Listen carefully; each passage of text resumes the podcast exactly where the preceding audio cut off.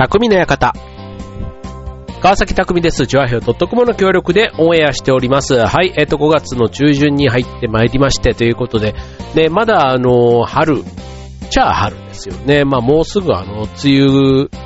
入りということで、まあね、まあその前に、えー、どっか出かけるんだったらまあ5月中がいいのかななんていう季節ですけども、まあなんか週によってはっていうかね、えー暑かったり寒かったりっていうのが結構あの、まあ寒かったり涼しかったりって言ってもいいのかな。でもこの間は結構寒いぐらいのね、日もあったりっていうことで、まだね、えー半袖の日も日中はいいけど、夕方以降はちょっと半袖ね、T シャツだったらちょっと辛いかな。まあそんな感じのね、お天気が続いておりますけども、はい。まあまあでもね、えー晴れが、晴れが多くて、週末とかもね、えー結構出かけてる方多いんじゃないかななんて思いますけども。はい。で、えっ、と、じゃあちょっとね、話変わって、えっ、と、そう、僕が、ちょっとすごい自分、私事ではあるんですけども、えっ、と、うちがですね、今年が結婚20周年になるんですね。早いもので、1999年に結婚したので、今年2019年は20周年のね、節目の時ではあるんですけども、で、まあそのね、えっ、と、結婚の話ではなくて、えっ、と、今住んでいる家というのが実は20年前からずっと住んでいる家なわけですよ。ね、そうすると、あの、いろんなね、電化製品が、えー、ね、大体こう白物家電っていうんですかね。まああの、まあ、冷蔵庫だとか、えっ、と、換気扇とか、ね、えっ、と、あとは、なんだろう、あ、エアコンもそうですけども、うん、なんかそういった大型のものなんかが、大体ね、やっぱり20年のうちに、あと給湯器なんかもとか、ね、こう交換とかのタイミングが来て、ね、まあ壊れたりっていうのがやっぱりきっかけとして多かったり、あとは冷蔵庫なんかだと、ね、もともとは2人で住んだ時にはちょうどだったサイズが子供が大きくなってきて、ね、冷蔵庫も結構いろいろね、えー使うようになって、なんていうのあの氷をね、作れる機能の冷蔵庫なんていうのも途中から入れたりして、っていうことで変わってきたんですけど、この20年実はね、入れ替えていなかった。もう、あの、寿命が超えているとは分かりつつ、ね。で、もうなんか去年ぐらいからちょっと、あの、怖くて使わなくなっていたっていうね、その、あの家電がですね、エアコンなんですね。はい。エアコンって言っても、あの、まあ、1台しかないわけではなくて、ね、部屋に、あの、っと、つい、我が家の場合はですね、まあ、細かい話ですけども、3台あるんですね。で、3台あって、まあ、リビングにあるのが一番メインでよく使うやつが、えっと、去年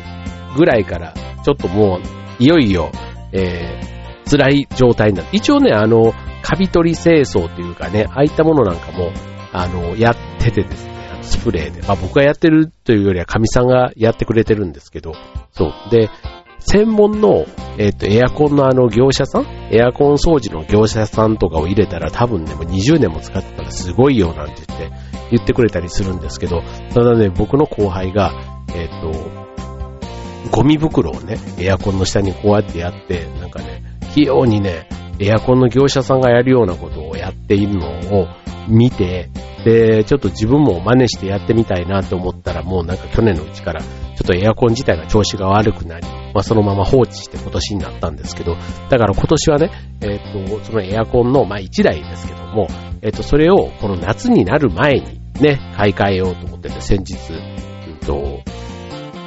家電屋さん行ってきたわけですよ。ね。で、そしたら、ね、この時期、ね、エアコンってやっぱり、えっ、と、暑、本当に暑くなった時に、やっぱり売れるらしいんですね。そう、だから、えっ、と、5月とかに来ると、そう、実はね、えっ、と、去年の方、ね、去年、だから、要は1年落ちになるんですけども、それの在庫がまだ残っていて、結構ね、割安で買えるんですね、今の時期だと。で、えっ、と、だからまあ型は当然ね、去年のバージョンなので、まあ今年だとね、まさに新型でこれからね、えー夏に向けてね、売っていくという時期になるんですけど、今だとまだ去年のものが残っていてっていうので、ちょっとそういうね、お買い得なもの、まあだから1年ね、落ちぐらいだったら、まあ去年ね、買い替えてたって考えたら、まあ去年の新品なわけですから、そう全然物としてはね、あ全然、あの、これで OK っていうね、自分の中かなり大満足なあの、エアコンを買うことができてますね。で、しかも、や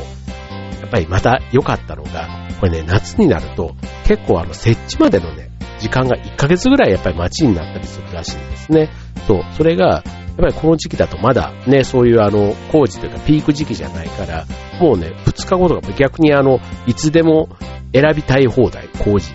なんていうところで、結構スムーズに手続きが進んでですね、ね、なんかこう、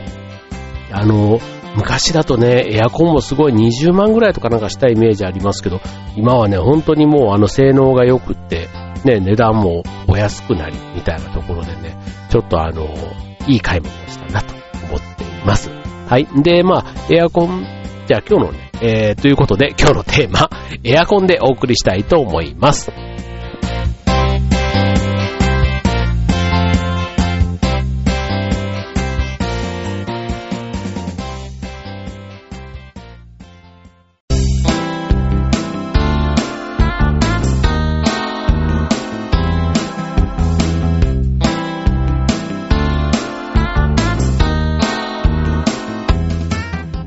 はい、えー、今日のテーマ、エアコンでお送りいたします。ということで、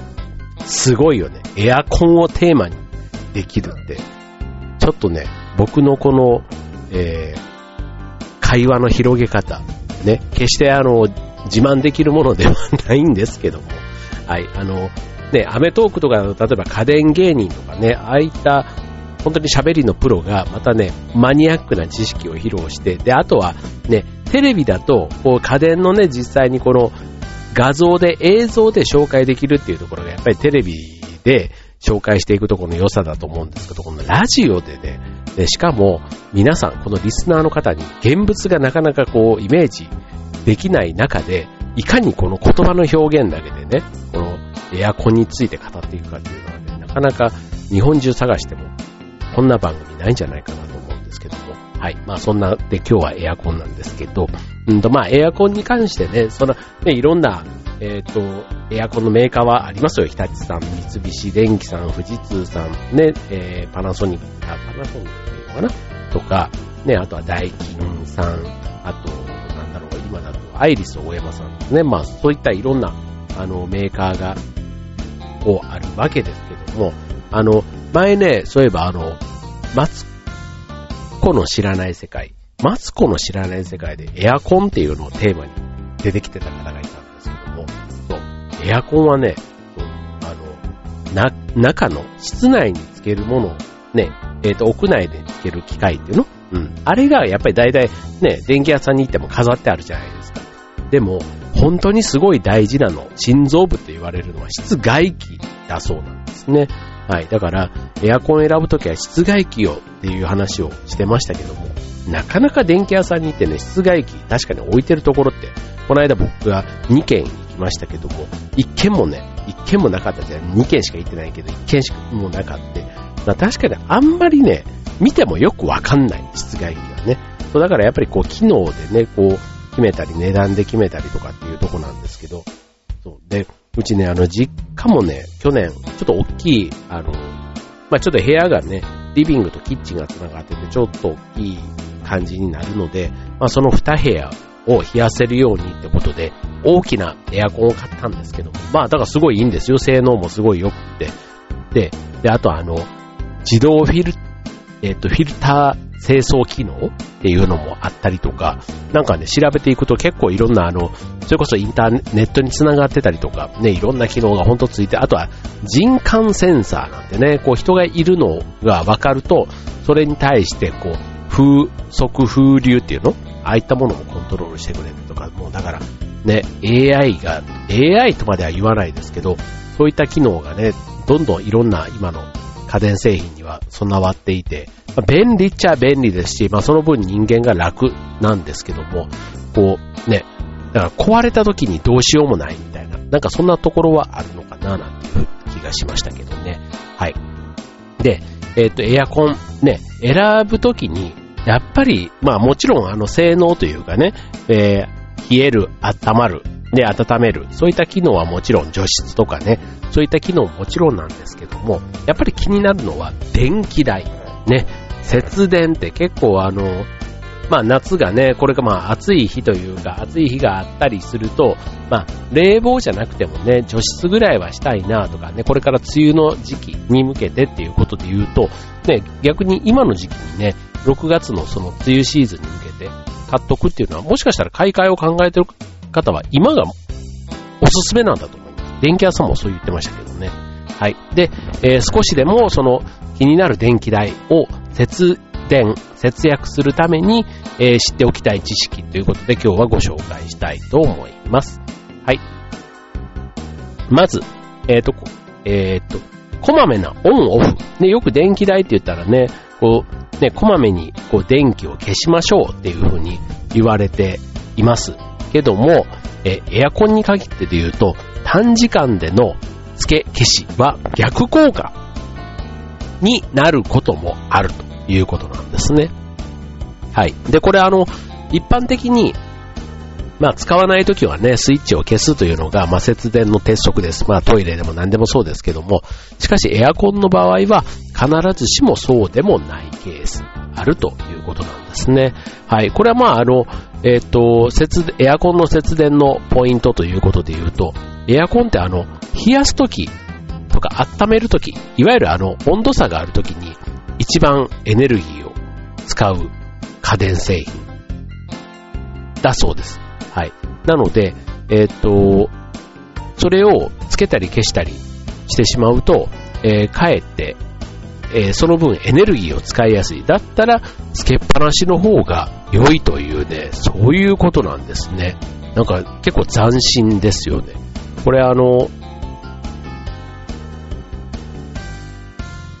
まあ、なんか分かっちゃいるけどっていうとこですかね。まあでもあの、ペットなんか飼われてる方だとね、結構あの、一日中というか自分が出かけてる時なんかもね、つけっぱなしにしておかないと、ね、家で飼っているワンちゃん、猫ちゃんとか、ね、それ以外のペットもっていうこともあって、つけっぱなしにしているケースっていうのがやっぱりあるんですよ。なんですけど、やっぱり省エネタイプのエアコンでやってると、全然あの、電気代的には大丈夫だったなんて話も聞きましたね。そう、おすごいなぁなんて思いましたけども。はい。というのがまず一つ目です。で、続いて、えー、二つ目。室外機は火が当たらないように囲えばよいかというところなんですけども、えー、っと、これね、火が当たらないようにすること自体は、確かにあの、室外機自体のね、温度が高くなると、熱をね、放熱効果が低くなるということで、えー、っと、室外機自体を日陰に置いてあげるっていうのは確かに有効らしいです。で、ただし、ね、直射日光が当たっているところに、こう、周りを囲ってしまうと、逆にこう空気のね、逃げ場がなくなってしまって、それはそれで良くないということなんですね。はい。ということで、まあこれね、室外機の場所ってね、でも意外と選ぶに選べない。だから、あの、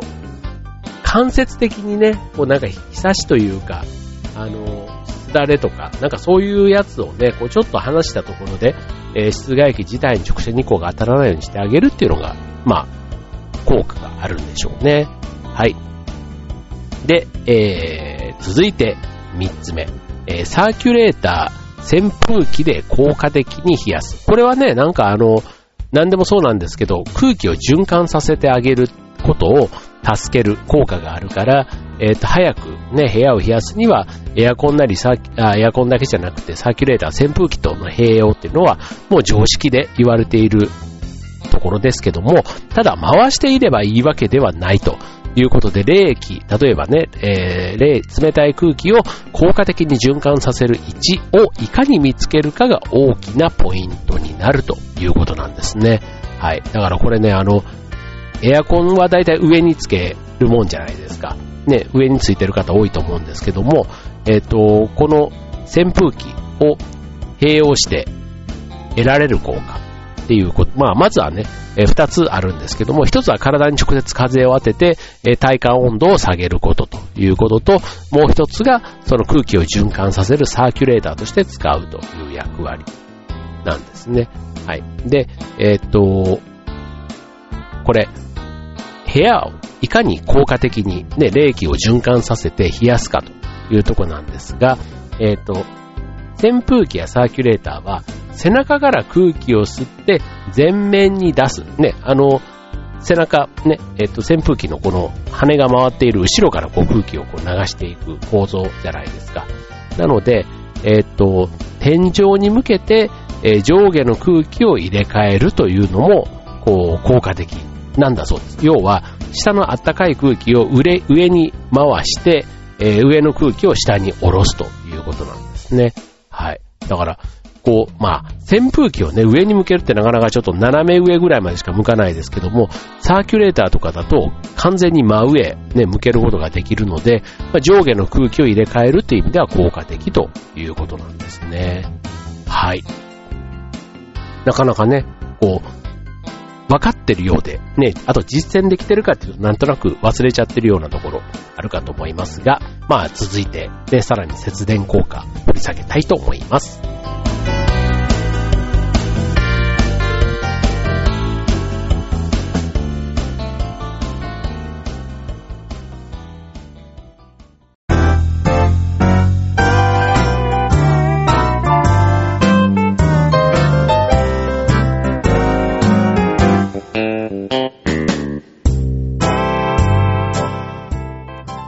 はい、えー、今日のテーマはエアコンでお送りしています。まあ、エアコンの中でもね、特に気になる節電効果ということで、えー、ご紹介していますけども、これね、えー、っと、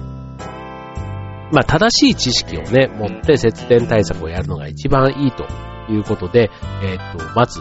あとはそのエアコンの設定ですね。よくね、設定温度。ね、夏場だとあの、エコみたいな話の中で、えっと、20、あれ何度だろう ?28 度とかって言われてますよね。えっ、と、夏場だと。夏場だと28度設定。で、えっ、と、冬だと暖房は、あれ何度って22度とかぐらいでも全然あったかいから、それぐらいが、なんか、あの、節電的にもいいし、それで、えー、実際にちょうどいい。体にもいいとかっていうね、そういうことね、はい、まあ、28度、ね、外がね、今32度、34度とかになったりする、もう猛暑、酷暑が続いている日本ですので、なかなかそうもいかないみたいなところもね、あるみたいですけども、はい、えー、ちなみに設定温度を1度変えると、約10%の省エネになるというふうに言われています。はい。えー、体感温度自体は湿度にも影響を受けるので、湿度とね、バランスをとってやるというのが大事ですよね。続いて、えー、運転時間を1時間減らす工夫と。ね。これあの、1日、例えば10時間使う人だったら、まあ1時間ね、えー、運転時間を削るとまあ10%。ね。5時間使う人だったら1時間削ると20%の節電が可能になるということで、えー、外出前30分前に電源を切って、帰宅後30分後に電源を入れる習慣を入れ、つける習慣をつけるだけでも節電になるということなんですね。これあの、まあ、出かける前の30分はなんとなくね、やろうと思えばできそうですけど、帰ってきて部屋が暑い状態でね、30分我慢するっていうのはなかなかちょっと苦しいかもしれないですね。だから、そういう時は、ああ、でも、そうだな、無理だな、無理だなっていうのもなんですけど、そしたらね、そもそも部屋が暖かくならないための工夫っていうことで、例えばあの、遮熱、遮光カーテンみたいなんですね。こう部屋自体に直直射日光が入んないようにしておくとかね。まあそんな工夫なんかしておくと、ちょっとマシかもしれませんね。はい。で、続いて、えー、運転モードに迷った時は自動でやるということなんですね。これあの、エアコンには冷房の他に除湿とか再熱除湿など複数の運転モードが搭載されているものが多いですけども、当然モードによって消費電力が変わってくるということなんですね。はい。だから自動運転にしておくと、最適な運転モードで風量風向を運転してくれるので、まあ迷った時はとりあえず自動運転が良いということですね。はい。で、えっ、ー、と、あとこれね、えっ、ー、と、すごく大事なフィルターです。えー、フィルター掃除、ね、フィルターの状態で消費電力に約6%の差が出てくるということで、まあ、なかなかね、手が回らないから自動フィルター清掃のね、そういったエアコンが売れるということなんですけど、これね、僕はね、正直ね、まあ、ちょっとあの、自動フィルター便利だなって実家のエアコンがついてて便利だなと思ったんですけど、結局ね、うん、まあなんかちょっと中途半端な感じがして、そう。だから自分でやった方が早いし、ね、なんかこう、確実綺麗になった感があるっていうのがいいんですけど、だからそれがね、えっ、ー、と、まあ、高いところにあるので、まあ、それをね、やりづらいとかって思う方が、まあ、やる、使う機能かなとは思うんですけども、はい。まあ、目詰まりしていると、消費電力に6%も差が出るということで、えっ、ー、と、まあ、ただね、自動掃除機能がついていない場合には、2週間から4週間に一度のペース、だからまあ、半、ね、1ヶ月に1回ぐらいは、えー、掃除できると良いということですね。はい。で、えー、あと最後。えっ、ー、と、リモコン操作で、えー、解説、効果的なエアコンの節電術と。はい。えー、これね、えっ、ー、と、リモコン操作。リモコン操作というか、えっ、ー、と、あれですね。はい。普段皆さんが使っているリモコンで、えっ、ー、と、こう、ちょっと、で、操作方法を気にすると、えっ、ー、と、それだけでも、あの、エアコンの、えっ、ー、と、効率というか、節電効果が非常にで上がるということで、えっ、ー、と、エアコンを使う前、ね、まずは窓を開けて、えっ、と、床、壁、天井の熱を冷ますということです。だまあ、えっ、と、わかりやすく言うと、外出から、外から帰ってきたときは、や、あとは朝起きて今に入るとき、まあ普段ね、寝室にいてリビングを使ってないとき、ね、部屋が暑くなっていたりすると思います。あの、ね、えっ、ー、と、部屋の窓の向きにもよりますけども、で、そうすると一刻も早くエアコンのスイッチを入れたくなりますけども、しかし、ね、スイッチをオンにする前にまずは部屋の窓を開けて、換気をするというとこ。ね、あの、一日中ね、留守にした場合、あの、部屋が温室のようになってしまうので、そもそも部屋のね、床や壁や天井自体が暖かくなっているので、エアコンの効きを良くするためにも、そのね、温まったね、その壁とかを少しでもね、外気を入れて冷やしてあげることが重要になるということで、あのー、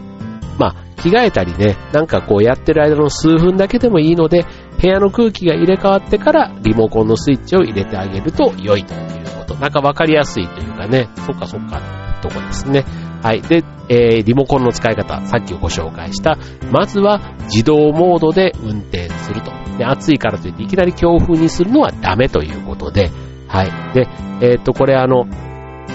エアコンの方も、当然あの、エアコン内部の冷却がしっかり冷えて冷たい空気を送り出すようにようになるまでは、エアコン側の準備も必要だから、いきなり強風にするとダメということなんですね。だから、あの、いくら強風にしても生暖かい風しか出てこないということで、まあ自動モードにしておくと、まあエアコン自体が準備が整って、えー、効率よくね、えー、風量、風向も見定めて、えー、運転をして風を送り出してくれるということで、まあエアコンを信じるということが大事ですね。はい。で、え、ー、と、あと設定温度。ね。え、ー、と、暑いとね、すぐ22度とか18度とかに従う、ね、えー、方には、ちょっと、えって思うかもしれませんが、先ほど言った設定温度は28度。ね、これ28度だろうが、24度だろうが、18度だろうが、ね、部屋の温度が設定温度を超えていたら、あのー、まあ、目標温度になるまでは最大運転をするので、吹き出す、ね、冷たい風の、えー、温度というか量は変わらないわけですよ。ね。だから、まあ、省エネのね、推奨の28度っていうところをまずやってみようというところです。はい。で、あとは、風向きを変えて自分に風を当ててみるということです。これあの、扇風機をね、えっ、ー、と、自分のところに向けてっていうのももちろん、効果的だと思いますけども、はい、あの、そういった冷風が直接、最初のうちはね、暑いうちは、えっ、ー、と、冷風を直接当てで、あとは風量を変えて空気の対流を促す。で、それでもダメだったら設定温度を下げるというのが良いということですね。はい。まあなんかね、これもあの、慣れだと思います。はい。あの、さっきいくつかね、いきなりこう、設定温度を下げちゃってた人、自動運転モードをほとんど使ったことがない人、ね、今のそれのどれか一つだけでもやると、意外と夏の電気代ちょっと変わってくるんじゃないかと思います。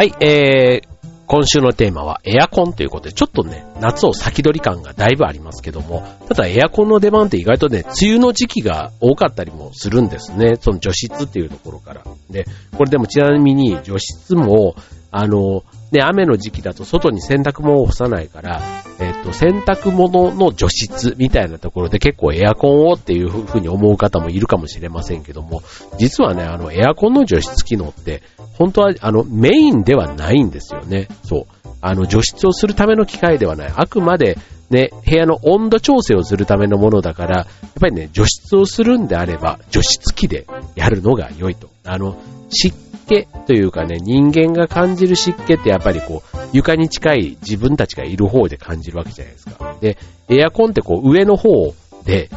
ね、効果を発揮するから湿気をこう、なんていうの、下から上に吸い上げるその馬力みたいなことを考えると、やっぱり床に近いところにある除湿機の方が、その除湿ということでは効果があるということなんですね。はい。だからまあ、それはそれで役割がそれぞれあったりするので、もしね、そういった目的でエアコンをって考えてる方がいるんだとすると、やっぱり部屋全体をね、えー、除湿するっていう目的であれば、まあ、ドライ運転とかね、ああいったものを使うのはもちろん全然問題ないんですけども、えっ、ー、と、専用の除湿機を買うのが良いでしょうというところですね。はい。ということで、まあ、そういうね、あのー、これから、ね、夏に向けてじゃないですが、まあ、比較的ね、こう、住宅、家と車の次ぐらいに、やっぱりこう高級な買い物、高い買い物っていうと結構家電類って、ね、その上位の方に入ってくるかなっていうふうに思うんですよね。まあ、パソコンしかり、ね、あとなんだろう。ね、オーブンなんかも結構高いですし、まあ、ね、台所周りの先の換気扇とか、あとは、うん、台所もそうだし、あの、浴室とかのね、ああいった、今だと、ね、暖、暖房と、ね、あとはその、えっ、ー、と、浴室乾燥機みたいなのがついてるようなね、まあそういったものもセットになったりすると壊れるとまあまあないい額になったり、あとは水回りなんかもね、結構マンションだと、うん、まあやっぱりこれもね、10年、15年ぐらいで壊れたりするのかな。はい、まあそんなところでね、結構大きなもの、ね、意外と金がかかるな、感じが壊れると思うんですけども、はい、エアコンもね、でもね、本当に必要な時に壊れちゃうと、ね、すごい困ります。はい。僕もあの、エアコンではないんですけど、シャワーがね、夏に壊れたことがあって、これはね、痺れましたね。はい。夏にね、シャワーが使えない。ね。その、要はね、蛇口が壊れちゃって、水が出ない。だからまあまあまあ、でもね、あの、シャワーが使えない分、その、湯船にね、こう、湯を張ってじゃないですけど、昔みたいにね、シャワーがない時代みたいにこう、洗面器で汲んで髪の毛をね、流すみたいな、そんな生活をしばらくしたことがありましたけども、はい、まあ、それでもね、水が出ないわけではないので、はい、まあそういうね、いつもあるものがね、こう、ない時のね、こう、ありがたみとかね、改めてそういう時感じたりしますけども、はい、エアコンに関しても、はい、なんかね、たまにこういったものを見て、あの、交換してみるっていうのは、うん。まあ、たまにね、なんか意図して交換するというよりは、ね、やっぱり10年から15年っていうところが一つ目安と言われているそうなので、はい。まあ、僕はね、本当にもう20年もよく使ったなって感じでしたけども、まあ、その分ね、あの、新しいエアコンにこの夏から、はい。頑張っていただこうとかと思っております。はい、ということで、えっ、ー、と、5月は、ね、中旬過ぎて、ゴールデンウィークも終わって、ね、なんか6月ってそういえば、祝日がね、今もまだないですよね。あるのかな？ないよね。ないし、そう、次はなんかね、だから、社会人というかね、仕事をしてると、こう、有給とかっていうのがあるのはね、やっぱりすごいありがたいなって思うんですけど、そう。だから、ね、なんかこう、ゴールデンウィークもこんなにね、集中してなくてもよかったから、どっかちょっと分散してね、なんか6月とかに散らせるような、なんかそういう職場の方がね、帰ってなんかいいなとかって思ったり、こう、会社によってはね、結構ゴールデンウィークはさっき、あの、サービス業でずっと出ずっぱりだった人は逆に6月とかにね、こう、休みを取ってるんだなんて話も聞くんですけど、ああ、それはそれでだからね、こう人のね、こう旅行のピークというか、ね、値段が高くならない時期に自分たちでね、こう行けるっていうのは、それはそれでなんかちょっと羨ましいなっていつも聞いてると思うんですけども、はい。まあそんな、こんなで、はい。まあ引き続き、えー、ね、もう令和の話もね、なんか急にもう全然聞かなくなっちゃいますけだけども、まあまあまあそういうものなんでしょうね、なんか。はい。なんか令和ブームって言ったら変ですけど、ね、冷めたわけでもないんだけど、ね、なんか、ふーんっていう感じになっちゃいましたね。はい。ですけども、